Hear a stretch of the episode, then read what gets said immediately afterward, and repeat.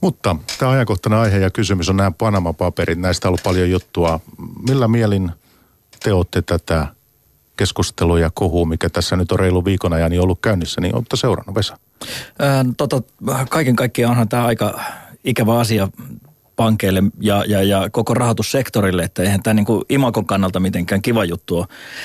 Tokihan tähän keskusteluun on myös paljon sellaisia intohimoja sisältynyt, että voisiko sanoa, että jossakin kohtaa on myöskin ylilyöty, että kaikki mitä veroparatiiseihin tulee, niin se on aina arveluttavaa ja kaikki laitonta ja muuta, että, mutta eihän se ihan näin yksinkertainen tämä tilanne ole. Nyt mä en tokikaan sano niin, että olisin kannattamassa veronkiertoa tai, tai, tai muuta laitonta toimintaa, mutta ehdottomasti pitää niin kuin ajatella näin, että täytyy täyttää velvoitteet ja keisarille se, mikä keisarille kuuluu, verot on maksettava, mutta silloin kun lähdetään ulkomaille perustamaan yrityksiä, niin jokaisella kansalaisella ja jokaisella yrityksellä on vapaus perustaa – yritys ulkomaille taikka avata tili ulkomailla. Se on laillista. Mutta sitten sen jälkeen, jos niitä yrityksen tuottoja, tuloja tai liikevaihtoa ei verottajalle raportoida mennään veron kierron puolelle, niin silloin ollaan rikollisessa toiminnassa ja laittomassa toiminnassa. Ja tässä on hyvä pitää, niin kun, että missä se vedenjakaja kulkee. Mutta jos mietitään vaikka tätä sijoittamista ja, ja pörssimaailmaa ja markkinoita ja kaikkea, niin eh, näillähän on Suomessa vähän huono maine kuitenkin kansankapitalismia. Meillä ei samassa mitassa ole kuin Ruotsissa esimerkiksi, niin nämä ei kyllä tätä tilannetta helpota myöskään. No ei varmasti. Ja imakollisesti ja eettisesti tietysti voidaan kysyä, että vaikka juridisesti tämä voi olla laillista, niin sitten eettisesti ja imakollisesti niin ei välttämättä ole, ole, olla niin kuin hirveän turvallisilla vesillä. Ehkä suututtaa ihmisiä, kansalaisia nimenomaan tämä eettinen puoli. Tommi. Joo, kyllä, kyllä se niin on, että jos ajattelee, että finanssialalta parhaimmillaan voisi tulla yhteiskunnalle hyödyllisiä finanssiinnovaatioita, niin melko kaukana ollaan nyt, jos bisneksenä perustetaan kuoriyhtiöitä Panamaan. Että positiivinen finanssiinnovaatio voisi tässä velkasyklin vaiheessa olla esimerkiksi se, että pankki toteaisi, että vaikka silloin lain vaatimat pääomavaatimukset täytetty, niin jättäiskin vuoden ajalta voitosta isomman osan yhtiöön maksaen vähemmän ulos osinkoa keräten taantumapuskuria. Eli uskoisin, että ihmiset ilahtuisi nähdessään enemmän tämän henkistä toimintaa. Ja varmasti myös finanssisektorillakin tästäkin on sen ja mielessä opittavaa, että sellainen itsesääntely, siihen pitää tota, entistä enemmän pistää voimavaroja ja sitä ei voi olla niin kuin alleviivamatta. Tai jos sitä ei finanssialalla tehdä, niin sitten on ihan varma, että tulee viranomaissääntelyä lisää. Ja se yleensä aiheuttaa sitten finanssilaitoksellekin kuluja ja, ja, ja resurssointia lisää, kun pitää viranomaisraportointia lisätä. Että tota, ja kaiken kaikkiaan tällaisten, niin kuin mä sanoisin näin, että yritysten yksilöiden täytyy täyttää velvoitteet ja maksaa verot. Ja kaikki järkevä veronkierron suitsimiseksi on kyllä tarpeen ja kannatettavaa, mutta tota, e, ja esimerkiksi niin kuin viranomaisten puolella, niin sitten lisäksi ehkä täytyy ja pitääkin tehostaa tällaista kansainvälistä yhteistyötä, tietojen vaihtoa, että sen, sen perään mä kyllä kuulutan, jolloin se myös voisi suitsia tällaista niin kuin vääränlaista veroparatiisien ö, tota, hyödyntämistä ja käyttöä. No meillä on noussut tämä Nordea otsikoissa ja, ja uutisissa paljon esille, mutta tässähän on hyvin monta pankkia ja hyvin monta toimijaa nyt mukana.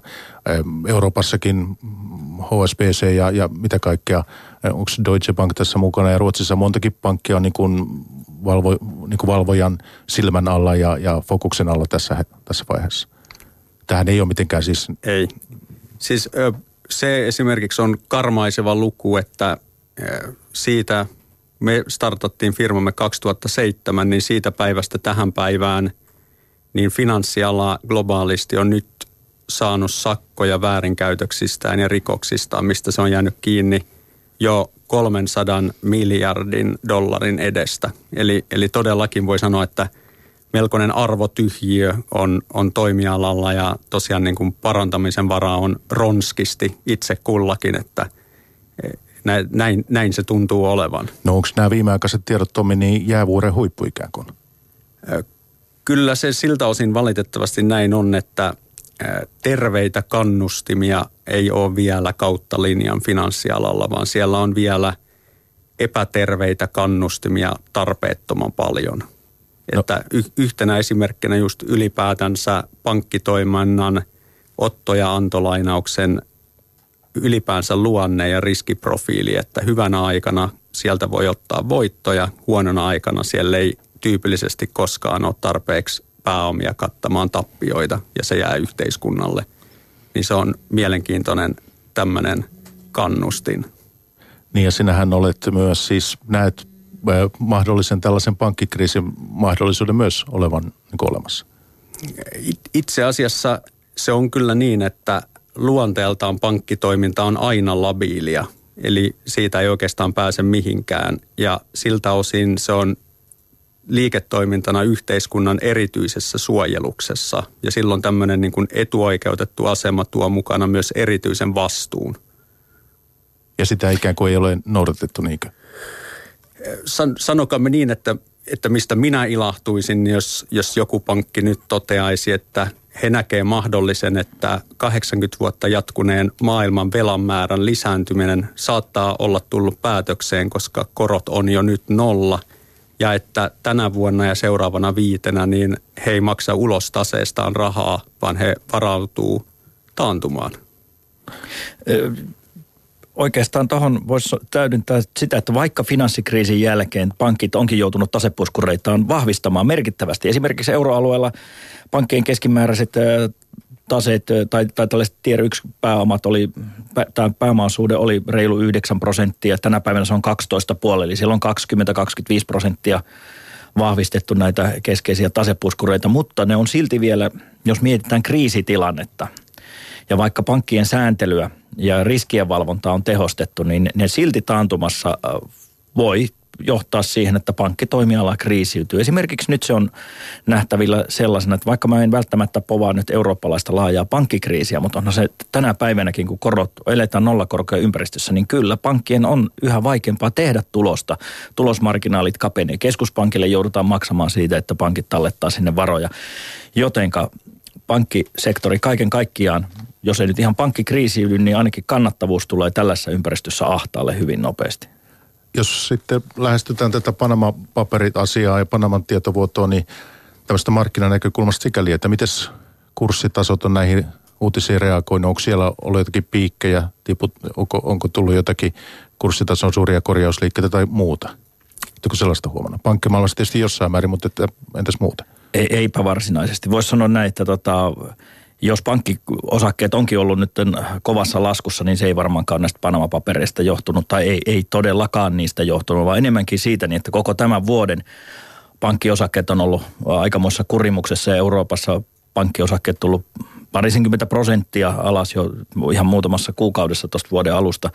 Ja se kyllä enemmän heijastelee pankki, tota, tota, tätä pankkien heikentynyttä tuloksentekokykyä ja sitten luottosyklin saapumista tiensä päähän. Eli enemmänkin sitä, että pankit saattaa olla nimenomaan ahtaalla jatkossa tuloksentekonsa kanssa ja sitten kyseenalaistetaan, että onko niillä pankkeilla riittävästi pääomia ja tasepuskureita huonoista ajoista selviytymiseen. Mun osalta sanoisin niin, että tämän tyylinen niin vaikuttaa varmaankin myös osakkeiden hintoihin hyvin pitkällä aikavälillä – että jos ajatellaan niin kuin Y- ja Z-sukupolvia, kun he on vallankahvassa, niin uskon, että he tulee vaatiin myös pankeilta vastuullisuutta ihan eri tavalla kuin nykyiset sukupolvet. Mutta se ei sinänsä niin kuin lyhytaikaisesti nyt osakekursseissa näy. Mutta pitkällä aikavälillä sä uskot tämmöisen ikään kuin jonkinlaisen vastuullisuuskehityksen niin kuin kiihtyvän tai jatkuvan? Kyllä, on, on hyvinkin vakuuttunut siitä. Siitä mä oon kanssa ihan samaa mieltä, Joo. että varmaan tällainen vastuullisuus. Ja on se kyllä sijoittajillakin, että ehkä, ehkä niin kuin kuluttajat, uudet sukupolvet vaatii sitä, mutta se on myös sijoittamisessa noussut ihan eri tavalla pinnalle, vastuullinen sijoittaminen. Vesa Engdahl, päästrategi Fimiltä, meillä vieraana pörssipäivässä ja sitten Tommi Kemppainen Helsinki Capital Partnersilta. Ja voitaisiin tehdä tässä välissä niin, että otetaan yksi mielenkiintoinen analyytikko puhelu kuulla verkkopuolen ja Nokian näkymistä. Tavoitin aiemmin tänään analyytikko Mikael Rautasen Inderesiltä ja hän kommentoi seuraavassa myös ohjelmistoyhtiö Comptelin tilannetta. Hyvin mielenkiintoinen sielläkin ja sitten Turing Robotic Industriesin tätä suunnitelmaa aloittaa kännykkävalmistus Salossa. Nokia ilmoitti viime viikolla mittavista henkilövähennyksistä ja yhtiö on vähentämässä Suomesta jopa 1300 työpaikkaa. Miltä näyttää verkkopuolella Mikael Rautanen? Verkkomarkkina on, on keskittynyt jo, jo useamman vuosikymmenen ajan ja, ja nyt tavallaan tämä kilpailutasapaino on, on kulminoitunut siihen, että kilpailu käydään hyvin pitkälti Nokia Alcatel-Lucentin, Ericssonin ja Siskon yhteenliittymän sekä Huawein, Huawein välillä.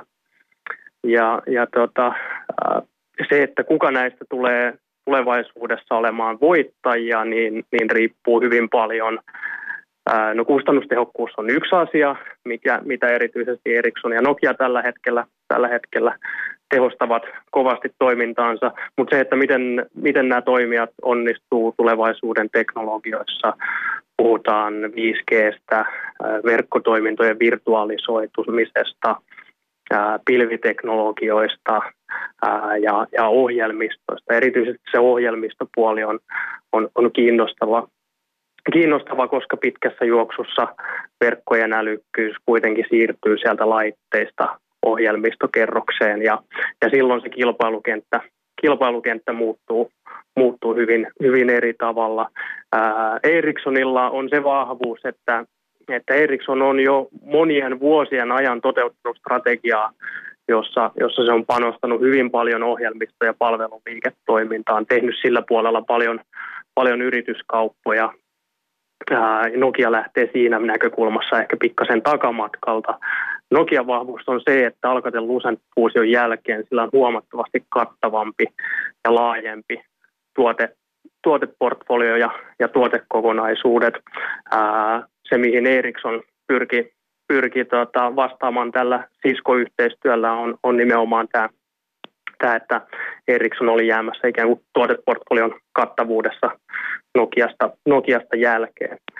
Ja Huawein osalta se on, se on vähän vähän tämmöinen mystisempi toimija, joka on, on ilmestynyt tänne markkinalle ja, ja aggressiivisesti, erityisesti hinta, hinta edellä ottanut markkinaa, markkinaa haltuun, haltuun ja, ja kiinalaisilla erityisesti kustannus, kustannustehokkuus ja hintakilpailukyky on, on ehkä yksi tärkeimpiä kilpailuvaltteja. No nyt tämä Nokian osake tässä viime aikoina, jos siihen Nokia vielä palataan, niin Tämä osake on liikkunut tuossa reilussa viidessä eurossa, 5,20, 5,30 jossain niillä main. Niin eh, miten hyvin tämä sinusta, Mikael Rautanen Inderesiltä, niin heijastaa yhtiön tämänhetkistä todellista arvoa? No itse pidän tällä hetkellä Nokiaa lievästi aliarvostettuna. Se, mikä Nokian osaketta on tämän vuoden aikana painanut ja, ja, ja mikä sitä painaa, painaa myös jatkossa, on se, että langattomien verkkojen markkinalla näkymät lähivuosille on, on heikentyneet oleellisesti ja, ja, ja ovat heikot. Eli, eli esimerkiksi nyt pari viikon päästä, kun tulee Nokian ensimmäisen neljänneksen tulos, niin siinä tullaan näkemään se, että tämä markkinatilanne langattomissa verkoissa on, on, on heikentynyt oleellisesti. Ja siellä ei kannata edes mitään merkittävää piristymistä odottaa ennen seuraavan sukupolven teknologian saapumista, ja sitä joudutaan odottamaan useamman vuoden ajan. Hyvä puoli on se, että Alcatel joka nyt ostettiin, niin niin tota, ää, heidän liiketoiminnasta vain kolmasosa on langattomissa verkoissa ja, ja muulla puolella sitten, sitten näkymät on huomattavasti, huomattavasti vahvemmat. Nokiassa on poikkeuksellisen paljon osakkeessa epävarmuutta tällä hetkellä johtuen tästä markkinatilanteesta ja, ja fuusion aiheuttamasta epävarmuudesta. Yksi yhtiö, mitä Nokia lisäksi seuraat, on, on ohjelmistoyhtiö Comptel, suomalainen ohjelmistoyhtiö, jonka liikevaihto 2015 oli hieman alle 100 miljoonaa euroa, 98 miljoonaa. Niin äh, minkälaisena näet Comptelin tulevaisuuden? Tilauksia on saatu tänäkin vuonna, mutta mitään jackpottia ei ole vielä tullut. No Comptel on kyllä verkkomarkkinan näkökulmasta yksi mielenkiintoisimpia yhtiöitä tällä hetkellä mun mielestä. Eli kun puhutaan siitä isosta trendistä, että, että tietoliikenneverkot siirtyy ohjelmistopohjaisiksi pitkässä juoksussa. Älykkyys tehdään ohjelmistoilla, ei niinkään siellä laitteissa, missä Nokia esimerkiksi perinteisesti on ollut. Ja, ja tässä kehityksessä Comptel, Comptel on, on, on vahvana hyötyjänä ja, ja yhtiössä on, on ollut mittava strategiaprosessi viimeisten vuosien aikana ja, ja tuoteportfoliota on, on uudistettu isolla kädellä laitettu kuntoon ja, ja viimeisen parin, parin vuoden aikana on alkanut näkyä, että nämä uudistuneet tuotteet, uusi strategia alkaa vetää hyvin markkinassa ja, ja, ja sen takia yhtiö on, yhtiö on nyt pystynyt näyttämään aika, aika vahvaakin liikevaihdon kasvua ja, ja tilauskanta on kehittynyt positiivisesti. Eli, eli siinä, siinä yhtiössä on kyllä todella hyvä momentumi nyt, nyt päällä ja, ja yhtenä todella mielenkiintoisena osana Comptelissa nostaisin esiin tämän heidän sisäisen startupin kehittämän Forward-tuotteen, mikä on operaattorille tämmöinen äh, uusi, uusi työkalu, jolla pystytään myymään prepaid mobiilidataa ikään kuin minuutti- tai tunti- tai päiväpohjaisena hinnoitteluna ää, perinteisen megabittihinnoittelun sijaan. Ja, ja, ja siinä on sellainen innovaatio, mikä, mikä potentiaalisesti voi olla, voi olla isokin läpimurto Comptelille ja, ja se on sellainen, mitä erityisesti tänä vuonna, tänä vuonna seuraan, miten tämä uusi tuote lähtee lähtee vetämään operaattoriasiakkaista, millaista palautetta siitä tulee alustavasti, mitä on kuullut siitä, niin on, on erittäin rohkaisevia. Ja, ja, ja, ja jos tämä tuote lyö, lyö vahvasti läpi, niin tämmöinen Comptelin kokoinen 100 miljoonan ää, liikevaihtoluokassa oleva pienehkö yhtiö, niin, niin se voi olla, se voi olla todella, todella iso juttu. Eli, eli Comptelilla nämä, nämä heidän ydintuotealueet, molemmat, molemmat tuotealueet niissä hyvä kasvua ja, ja sitten on vielä tämä, tämä sisäisen startupin kehittämä tuote, mikä, mikä voi, voi onnistuessaan lentää isosti, niin, niin se on kyllä todella, todella kiinnostavassa vaiheessa oleva yhtiö tällä hetkellä. Ja sitten, mistä ollaan meillä Suomessa paljon puhuttu, on tämä Salo ja, ja saataisiko sinne uutta kännykkävalmistusta. Ähm, asialla on tämmöinen Turing Robotic Industries – ja tuota, sinäkin kommentoit tätä asiaa eilen Yle Uutisille. Et ole tästä hankkeesta kovin vakuuttunut ilmeisesti. No en tietysti toivoisin Suomen ja Salon kannalta, että, että tämä, menestyisi, mutta, mutta mun mielestä tältä taholta puuttuu, puuttuu vähän uskottavuutta tulla sanomaan, että näinkin vaikeasta markkinasta otetaan, otetaan prosentti haltuun ihan tuosta noin vain. Siellä on, on, se on niin äärimmäisen kilpailu. No, jos, jos Nokia ei siinä onnistunut, niin, niin mikä tällaisen tahon mahdollisuus onnistua, onnistua siinä on. Ää, eikä, eikä se, se niin kuin suurin kysymysmerkki on, on tämän tahon mistä, mistä he saa riittävän rahoituksen, jotta tämmöinen näinkin iso tuotanto pystyttäisiin ajaa ylös, miten he saa luotua markkinalle riittävän kysynnän jakelun tälle tuotteelle. Ää, mikä tässä tuotteessa on sellaista edistyksellistä poikkeavaa teknologiaa, millä se erottuisi tässä markkinassa, sitä, sitä mun on vaikea, vaikea hahmottaa. Tässä on, tässä on hirveän paljon kysymysmerkkejä edelleen, että et, tota, sinänsä toivon tietysti, että, että menestyisi, mutta, mutta tota, ää, todennäköisyydet, todennäköisyydet ei ole ihan sen puolella. Yle Puhe. Siinä puhelimen päässä oli analyytikko Mikael Rautanen Inderesiltä. Pörssipäivä jatkuu täällä meillä studiossa suora keskustelu vieraina – Vesa Engdahl, päästrategi Fimiltä ja sitten toimitusjohtaja salkunhoitaja Tommi Kemppainen Helsinki Capital Partnersilta. Ja kysymyksiäkin on tullut. On Linda. tullut. Yle.fi kautta puheosoitteesta löytyy lähetysikkuna, jonka kautta viestit tulevat siis suoraan tänne studioon. Tietysti Twitterin kautta meitä voi myös lähestyä Yle Puhe ja Puheen päivä aihetunnisteilla esimerkiksi. Ja hiukan tuntuu olevan kyynistä tämä suhtautuminen herrojen alaan täällä lähetysikkunassa. Kovin on yksipuolista propagandaa ja myötäkarvan silittämistä finanssialan puolesta totoja joku. Fakta on, että koko kyseinen ala on tiiviisti kytköksissä toisiinsa usein kyseenalaisin keinoin. Liittyen ilmeisesti tähän Panama-paperikeskusteluun. No joo, pankkirihan on kirosana tänä päivänä, että sillä ei paljon, paljon sillä tittelillä tota ylpeilemään, mutta äh, olisi todellakin vaarallinen tie vähätelle tätä Panama-paperiasiaa ja yleensäkään ottaen niin kuin koko tilannetta, että kyllähän tässä finanssisektorilla on vaikka finanssikriisin jälkeen monta asiaa toimintatavoissa korjattiin, niin Savotta ei ole vielä valmis.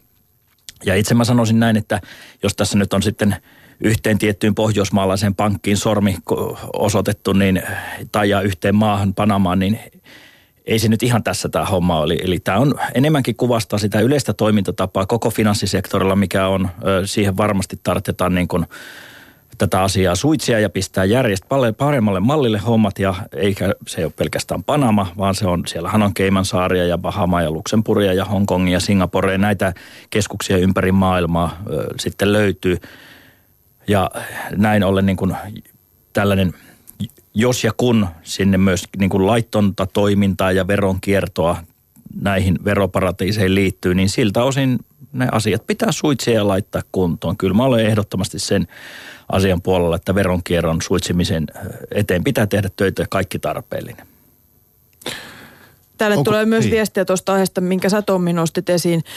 Toi havainto maailman kokonaisvelan pikkuhiljaa maksattamisesta oli ensimmäinen kerta, kun kuulen asian mainittavan. Sitä meinaan olen pohdiskellut. Jo tosiaan viime viikolla mä sain Tommilta sähköpostia sinulta tämmöisen kirjoituksen paljonko on paljon velkaa ja tähän nyt liittyy sitten tähän, tähän juuri tähän samaan. Ja epäilet, että matalan koron ohjausmekanismi ei toimi nykytilanteessa. Jäljelle jäävät säästötoimet, setelirahoitus ja velkojen anteeksi antaminen. Tästä seuraa sijoittajan kannalta riskejä. Säästötoimet ja velkojen anteeksi antaminen aiheuttavat kuohuntaa yhteiskunnissa. Lisäksi setelirahoitus voi epäonnistuessaan aiheuttaa täydellisen epäuskon valuutan mahdollisuuteen säilyttää arvonsa. Tämä aihe sinua nyt on, on askarruttanut. Itse asiassa tämä on askarruttanut äärimmäisen paljon viimeisen neljä vuotta. Mua on niin kuin todella häirinnyt, että taloudessa on jotain piirrettä, mitä en ole ihan, ihan pystynyt ymmärtämään. Ja nyt vihdoin väitän ymmärtäväni, että loppujen lopuksi tuo hyvin pitkä 80-vuotias sykli on se, mitä nyt on tulossa tiensä päähän. Ja mikä siinä on erityisen hankalaa ihmisille on se, että – olihan vuonna 2007 tai 2008 jo maailmassa paljon velkaa. Moni havahtui silloin jo, että sitä on niin paljon, että tämä ei voi loppua hyvin. Mutta kuitenkin, vaikka markkinaosakkeet putos 50 prosenttia, niin taas tänään ollaan korkeammalla kuin silloin 2007. Ja se, mikä nyt on muuttunut, on – että sitä korkoasetta, että voitaisiin viidestä prosentista nollaan viedä ohjauskorko ja kiihottaa ihmiset uuteen velanottoon, sitä ei enää ole. Ja se on meidän elinikänä ensimmäistä kertaa näin. Meillähän Suomessa puhutaan siitä, että Suomi on melko maltillisesti velkaantunut vielä ja meillä on varaa, varaa ottaa lisää velkaa, mutta eikö se olekaan näin? Tota, näin? Näin valitettavasti taitaa olla, että jos valtion velkaa suhteuttaa piilevään velkaan, niin meidän piilevä palveluvastuuvelka voi olla koko luokkaa viisi kertaa niin iso jo tänään kuin mitä meidän virallinen valtionvelka. Niin sä otat siihen vastuut mukaan lasket tällaiset julkisen sektorin vastuut esimerkiksi, mitä liittyy sitten vaikka eläkkeisiin tai muuhun. Vanhustenhoito ja muu. No. Ylipäänsä se ajatus, että suomal, suomalaisena kansalaisena me ollaan totuttu tiettyyn sosiaaliturvaan, että jos tarvitsee sydänleikkauksen, sen saa tai polvi menee rikki, pääsee leikkaukseen – jos laskee summafunktiona tämän 15 vuotta eteenpäin ja huomioi, kuinka paljon saajapuolelle siirtyy vanhempia ihmisiä ja kuinka vähän tulee työelämään uusia veronmaksajia, niin koko luokkaan tuo, mitä sieltä todennäköisesti uupuu. Niin, Joo, Vesa. Joo, tähän Suomen dilemmaan, tuohon jos kaiken kaikkiaan sanotaan näin, että me ollaan tietyn tänköiseen hyvinvointiyhteiskuntaan ja yhteiskunnan tarjoamiin palveluihin totuttu, niin varmaan jatkossa kaksi asiaa. Mä oon täsmälleen samaa mieltä Tommin kanssa siitä, niin että, että meidän pitää tottua siihen, että ehkä julkinen sektori, valtio, kunnat ei enää samalla tavalla kanna meidän hyvinvoivistamme huolta. Ei ole varaa yksinkertaisesti siihen, että, että, että se turvaverkko tulee olemaan tota, kapeampi, ohuempi ja se toinen asia välillisesti tämä tarkoittaa vääjäämättä sitä, että kansalaiset itse joutuvat ottamaan enemmän vastuuta sitten vanhuuden turvastaan tai, tai, tai sosiaalipalveluista, hyvinvointipalveluista, koulutuksesta, mistä ikinä. Niin tässä on kaksi näkökulmaa, tai ainakin kaksi näkökulmaa, voi olla paljon enemmänkin. Se, että mikä on kansantalouden näkökulma ja mikä on tämän toimialan yritysten näkökulma siellä. Eli jos kysyntä kasvaa, niin silloinhan se kuitenkin tarjoaa, tarjoaa myös liiketoimintamahdollisuuksia. Tässä on myös tämä positiivinen piirre. Siellä tarvitaan äh, ihmisiä töihin, käsipareja. Näin, Eikö se hieno näin, homma? Se, näin pitkälle se kuulostaa hyvältä ja se ei vaadi suurta ennustajan lahjaa sanoa, että hoivapalveluja, niillä on tarvetta enenevissä määrin Suomessa, mutta se, että kuka ne maksaa, se on se valitettava huolenaihe, eli siitä syntyy se palveluvastuuvelka. Ja välttämättä kansalaiset ei ole vielä niin kuin, mä en tiedä, voisiko se nyt sanoa näin, että välttämättä suomalaiset kansakuntana ei ole vielä sitä sisäistänyt ajatusta, että oma vastuu, sen osuus tulee kasvamaan. Ja onko siihen varauduttu riittävässä määrin? Toinen juttu kotitalouksien velkaantuneisuuden osalta, kun sanotaan, että onko sitä velkaa nyt vähän vai paljon. Velkaa kotitalouksillakin Suomessa on erittäin paljon, jos miettii niin kuin suhteessa vuotuisiin käytettävissä tuloihin, niin käytettävissä oleviin tuloihin nähden, niin sitä on enemmän esimerkiksi mitä just ennen vuoden 1990 talouden romahtamista tai ennen finanssikriisiä. Suomalaiset kotitaloudet on varsin velkaantuneita. Nollakorkoympäristö on voinut ruokkia tätä velanottoa osalta. No, asuntojen hinnat on noussut, asunnot on kalliita pääkaupunkiseudulla, mutta kun lainaraha on halpaa, niin yhä suurempia velkamassoja on sitten otettu kannettavakseen. Vaikka ehkä kulutusluottojen määrä ei ole hämmästyttävän tai hälyttävän suuri, niin muuten kokonaisvelka asuntoluotot mukaan lukien, niin se alkaa olla. Ja velkaa on paljon itse asiassa suomalaisilla. No mites Tommi, kun olet velkaantumisesta huolestunut, niin miten me päästään tästä eteenpäin? Se, Onko tämä pitkä kitinä vai joku kertarutina? Se on oikeastaan äh, niin, että sen pystyisi jollain tavalla mielikuvan muodossa äh, avaamaan, mi- miten tämä ehkä menisi, niin voi ajatella, että se on kun kaikki jatkuu normaaliin tapaan, mutta tämmöinen ikään kuin miettii tätä velan määrää tämmöisenä velkapommina – niin kuin se olisi meressä pitkään ollut merimiina. Ja ikään kuin siitä on nyt manuaali, miten se voidaan periaatteessa purkaa. Se tulisi tarkoittaa säästötoimia ympäri maailman. Se tulisi tarkoittaa velkojen anteeksi antamista, koska osa on jo niin velkaisia, että he varmasti ei maksa kaikkea takaisin. Ja sitten, jotta talous ei täysin pysähdy, niin setelirahoitusta tai määrällistä elvytystä tai englanniksi quantitative easingia. Eli ikään kuin manuaali on, tätä pyritään tekemään, mutta tämä on niin, niin kuin vanhan merimiinan purkaminen, niin ei ole riskitön tilanne. Jos jokin menee väärin, niin seuraukset on mittavat. Mitä tämä tarkoittaa sitten sijoittajan näkökulmasta? Sinä luot sä tämmöistä äh, hedge-rahastoa. Kyllä. HCPllä ja, ja näitähän pidetään vähän tämmöisenä pahamaineisinakin – saalistajina tai jotakin ei, joskus jossakin keskustelussa, mutta että miten, miten niin kuin itse sitten tämän tilanteen otat vastaan? Äärimmäisellä nöyryydellä, että tosiaan nyt katson riskejä vielä enemmän kuin koskaan ennen ja se hajauttamisen tärkeys ja aito aktiivinen sellainen, joka menee paljon pidemmälle kuin niin kutsutun perinteisen salkun, jossa olisi vain osakkeita ja korkopapereita, niin, niin se on se, mitä nyt voi tehdä. Eli siinä pitää huomioida maailman valuutoista ne tärkeimmät jeni, Sveitsin frangi, euro, dollari, vaihdonvälineeksi jopa ja arvonsäilyttäjäksi kultaa, maailman, maailmalta arvokiinteistöjä, lukuisia asioita. Mutta esimerkiksi kultaa löytyy silloin se portfoliosta. Kyllä, ja se on, se on todella, täytyy sanoa, että tuntuu hyvin vastenmieliseltä, että sitä täytyy olla. Ja, ja uskon ja toivon, että 95 prosenttia ajasta en tule sitä omistamaan. Mutta pahoin pelkään, että vähän jos miettii finanssiteoriankin näkökulmasta, usein puhutaan 95 prosenttia ajasta on jonkinlaista ja mietitään Gaussin käyrää, mutta sitten on se 5 prosenttia ajasta. Minun parhaan ymmärryksen mukaan nyt on se 5 prosenttia ajasta ja silloin minulla on myös kultaa. Kuitenkin jos katsotaan tätä teidän allokaatiota, niin kuin sanotaan hienosti tässä, mitä toimit salkuhoitajana, niin siellä suurin, suurin paino on vakuutusstrategia 29 prosenttia. Kyllä, se on Suomessa vielä hyvin tuntematon sijoitusmuoto, mutta muun muassa Warren Buffett pitää ruutia kuivana sillä, eli hän kantaa suuren luokan luonnonmullistusten riskejä ja saa siitä vuotusta vakuutuspreemiota. Ja kun sen oikein tekee niin, että tulee huomioitua, että niitä on 50 prosenttia enemmän kuin viimeisen 150 vuoden historian aikana – ja tekee lyhyitä sopimuksia alle vuoden mittaisia, niin sillä pystyy aikaan saamaan tuottoa, joka on täysin suhdanne riippumaton. No minkälainen niin painoarvo lyhyeksi myynnillä on, on sinun työkalupakissa? ly- lyhyeksi myynnillä, niin eh, suoraan itse en myy itse asiassa mitään lyhyeksi, koska en halua tämmöisiä eh, kattamattomia riskejä.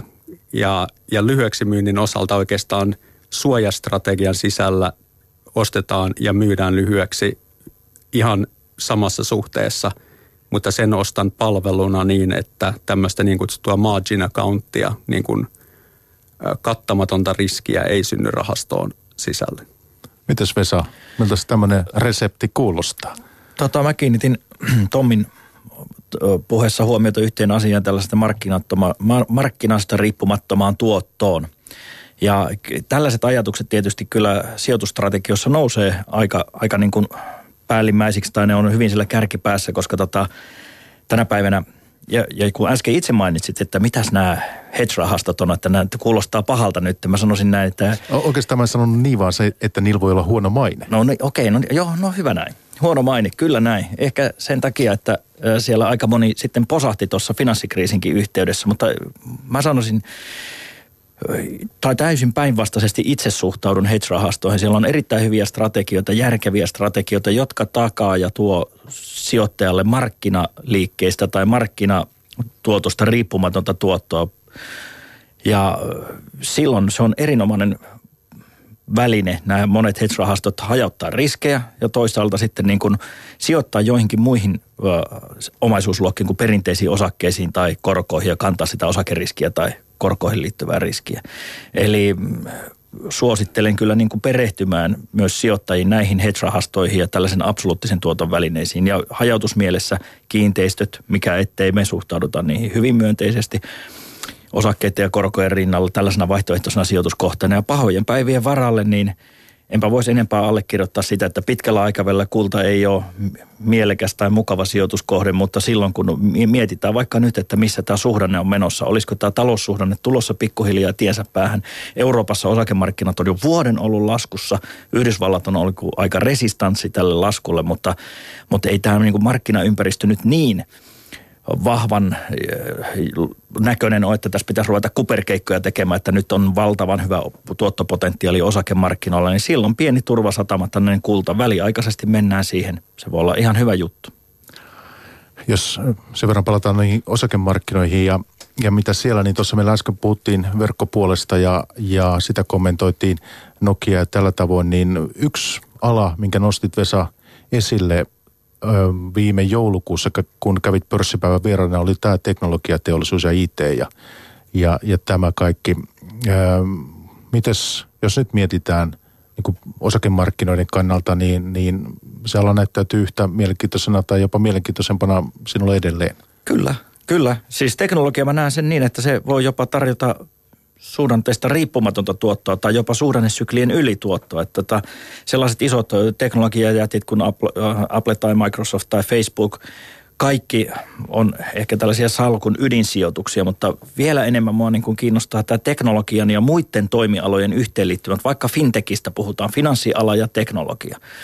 Että finanssialalla on valtava kiire pistää panostuksia nyt teknologiaan, koska voi olla niin, että – jatkossa pankkipalveluja tai, tai, tai muita finanssipalveluja tarjoaa sitten nämä perinteiset teknologiayhtiöt. Ja siellä voi olla kohta Applella pankki tai Facebookilla jotakin rahoituspalveluja, jolloin pankkien pitää sinänsä niin kuin pysyä tässä mukana. Ja jos ja investoida aika valtavia rahasummia, eli tämä fintech-puoli, ja toinen sitten tietysti on terveysteknologia ja terveydenhuollon ja terveyssektorin puolella teknologialla on ihan, voisiko sanoa, rajattomia mahdollisuuksia, ja tämän, tältä, tältä puolta niin kuin me ollaan ehkä nähty ensimmäinen askel vasta tällaisessa valtavassa teknologiamurroksessa, mikä on lähtenyt, lähtenyt liikkeelle, ja ainakin finanssisektori ja terveyshuoltosektori alalla, niin teknologialla on vielä todella, todella paljon tekemistä.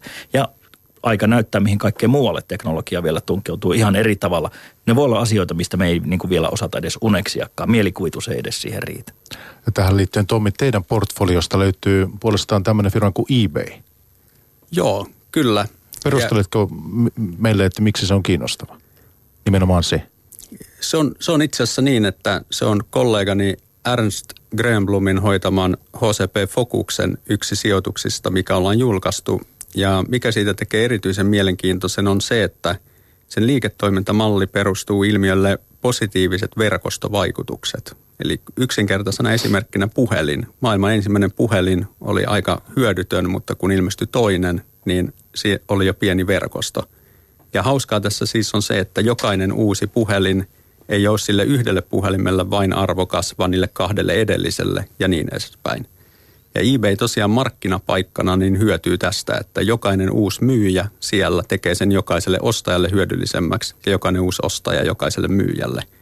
Ja tämän kautta tosiaan niin liiketoimintamallina se saa hyvinkin pysyvää laatua olevaa kilpailuetua.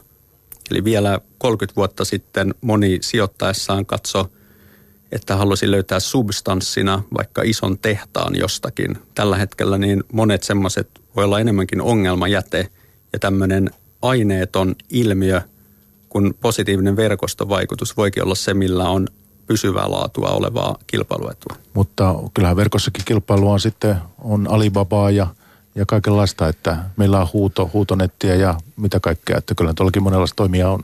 Tämä on sinänsä totta, mutta ilmiönä tämä on sellainen, että hyvänä tuttuna esimerkillä kaikille kuulijoille, ketkä on tuttuja pörssikaupan käyntiin, niin se on niin kuin osakkeen kauppapaikka.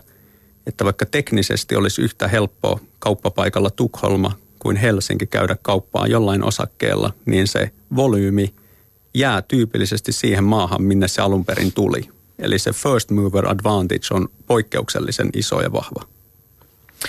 Ja tuossa kun sanoit niin, että onhan näitä yrittäjiä ja onhan näitä yrityksiä, niin tota, näin se juuri onkin, että en, en, tässä minäkään halua peräänkuulu tai mainostaa sellaista, että nyt kaikki teknologiayritykset menestyy ja kaikilla menee hyvin ja tämä oikein rahasampo, että sinne vaan ripottelet rahaa, niin kaikki tuottaa. Eihän se näin mene. Että teknologiasektorillakin mua erityisesti viehättää nämä tällaiset uudet tulokkaat, nousevat ohjelmistoyritykset, ja, ja jopa on siinä pääomasijoittajana lähtenyt niihin mukaan, mutta se on ihan selvä, että sieltä niin kuin ne menestyjät on harvassa riittävästä hajautuksesta, pitää pitää aina huoli. Mutta sitten siellä voi löytyä niitä kultakimpaleita, jos niitä parikin salkkuun sattuu, niin ne on mahdollisesti niitä satojen tai tuhansien prosenttien nousijoita. Mutta no. varmasti pettymyksiäkin tulee matkalla, jossa voi sijoitukset alas kirjata nollaa. Tiedän, että Fimtech tällaista suosikkiosakkeiden listaa, niin löytyykö sieltä tällä hetkellä jotakin IT-alan tietotekniikkaan liittyviä kotimaisia pörssiyhtiöitä? No itse asiassa Suomi-osakelistalta ei oikein löydy. Meillä on sellaisia tämmöisiä perinteisiä yhtiöitä enemmänkin siellä kuin kiinteistöhuolto, teollisuus, energiatehokkaat ja käyttäjäystävälliset kiinteistöt, niin kaveri on sitten Kesko, Metsapod, Neste, Uponor, Alma, Finnair, Oriola KD, Raisio, Suominen. Eli tässä top 10 listalla niin ei ole kyllä yhtään, yhtään tota teknologia-alan yritystä. No lääketeollisuutta sitten pohjoismaisista löytyy AstraZeneca ja Novo Nordisk. Ja tota, yksi tanskalainen TDC, teleoperaattori, pari pankkia ja, ja, ja H&M ja lo, lo, norjalaista lohen kasvattajaa, Marine Harvestia, mutta ei, ei teknologiaa sinänsä niin kuin pohjoismaista. Hei, meillä on pörssipäivä ihan pari minuuttia aikaa jäljellä, niin tehdään ihan pieni lyhyt outlook. Mitä tuota, tuloskausikin alkamassa ja tässä huhtikuun menossa ja hyvässä vauhdissa. Ää, Tommi, miten nyt seuraat, millä silmällä markkinoilta, mitä, mihin katse kohdistuu? Ihan, ihan raakasti nimenomaan tähän maailmassa olevaan velan määrään ja jos ajatellaan sadan vuoden jakso, niin siitä sadasta vuodesta, jos pitää valita ne viisi vuotta, milloin on isoin riski, että tämä iso sykli kääntyy alaspäin, niin se on näitä vuosia. Ja jos sen kaikessa niin kuin omassa omaisuudessa ja veloissa ja sijoittamisessa ottaa huomioon, niin se on paras vinkki tulevalle. Entäs Vesa, ihan lyhyesti? Okei, markkinasta pikkasen varovainen täytyy sanoa tähän kesän mennessä. Tämä tulosjulkistuskausi, eh, kaiken kaikkiaan tulossykli on, on Yhdysvalloissa tullut tiensä päähän. Tulokset supistuu tänä vuonna. Euroopassa ei mitään niin kuin isoa hyvää odotettavissa. Arvostukset ei ole markkinoille se ongelma, vaan enemmänkin se, että tuloskasvua ei ole ja se silloin tuki osakemarkkinoille tulee olemaan laiskanlainen. Ja sitten meillä on vielä vähän niin kuin Kreikkaa. Kreikalta on taas kesällä rahat loppu ja Brexittiä mahdollisesti pukkaa ja pakolaisongelma, terroriuhka, ikäviä poliittisia asioita, taloudellisia asioita. Että näitä, tämä huolien lista on nyt kasvanut vähän. Me ollaan aika varovaisia osakeallokaatiossa alipainossa osakkeissa. Vesa Engdahl Fimistä päästrategia, Tomi Kemppainen toimitusjohtaja salkunhoitaja Helsinki Capital Partnersista, niin kiitti, että pääsitte käymään pörssipäivässä. Kiitos. Kiitos.